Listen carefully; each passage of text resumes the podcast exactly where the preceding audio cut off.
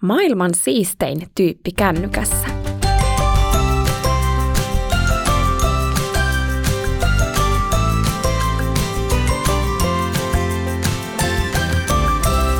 Donkkipodi.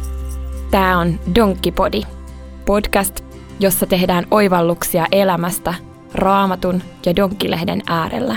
Mun nimi on Iida, mahtava kun oot kuulolla.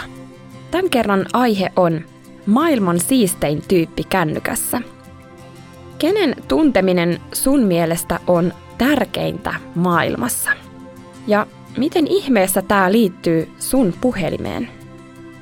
Onko sun luokallas enemmän niitä, jotka käyttävät kännykkää vai niitä, jotka ei käytä? Luulenpa, että kännykkä löytyy nykyään melkein jokaisen kouluikäisen taskusta. Sillä voi vaikka pelata hauskoja pelejä, seurata tubettajia, lähettää viestejä kavereille, katsoa videoita ja tehdä niitä itse. Kännykällä on myös tosi monta kivaa ja tärkeääkin käyttötarkoitusta. Mitä enemmän kännykkää käyttää, niin sen tärkeämpää on kuitenkin miettiä, millaisiin asioihin sitä kannattaa hyödyntää ja millaisiin ei. Raamatussa kolossalaiskirjeen kolmannessa luvussa jakeessa 17 sanotaan näin.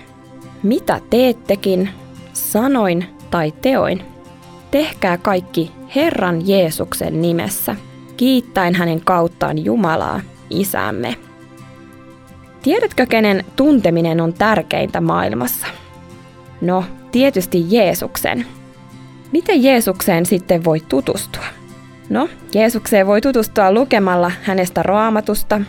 Siellä kerrotaan, mitä Jeesus teki ja mitä hän opetti. Raamattua on oikeastaan aika hauskaa lukea kännykästä. Kännykkää voi ladata raamattusovelluksen, ja siihen voi lukiessaan merkkailla tärkeitä kohtia tai yrittää vaikka tehdä ennätyksiä siitä, kuinka monena peräkkäisenä päivänä on lukenut raamattua. Tai jospa ottaisi kisan kaveria vastaan. Ei huono lajivalinta, vai mitä? Kännykän kautta voi myös seurata live-lähetyksiä vaikkapa kirkosta tai nuorten illasta. Silloin pääsee kurkistamaan ja osallistumaan sellaisiinkin tilaisuuksiin, joihin ei ehkä muuten pääse paikan päälle. Myös tupettajien joukossa on ihmisiä, jotka uskovat Jeesukseen.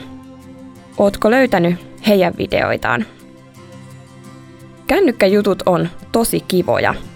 Silti on hyvä miettiä, voisiko osan ruutuajasta käyttää maailman tärkeimpään asiaan eli Jeesukseen tutustumiseen. Et varmasti tule katumaan sitä. Jos jo tunnet Jeesuksen, tutustu ihmeessä lisää. Eihän kaveriakaan jätetä sitten, kun on kerrottu nimet ja muutaman kerran tehty jotain yhdessä. Ei, vaan mitä enemmän kaverin kanssa viettää aikaa, sitä hienompaa yhdessäolo jatkossakin on. Rukoillaan. Rakas Jeesus, auta minua käyttämään viisaasti kännykkää. Johdata niin, että voisin oppia sen avulla jotakin sinusta. Aamen. Ja hei, sitten kysymys sulle. Millainen kännykän käyttö on viisasta?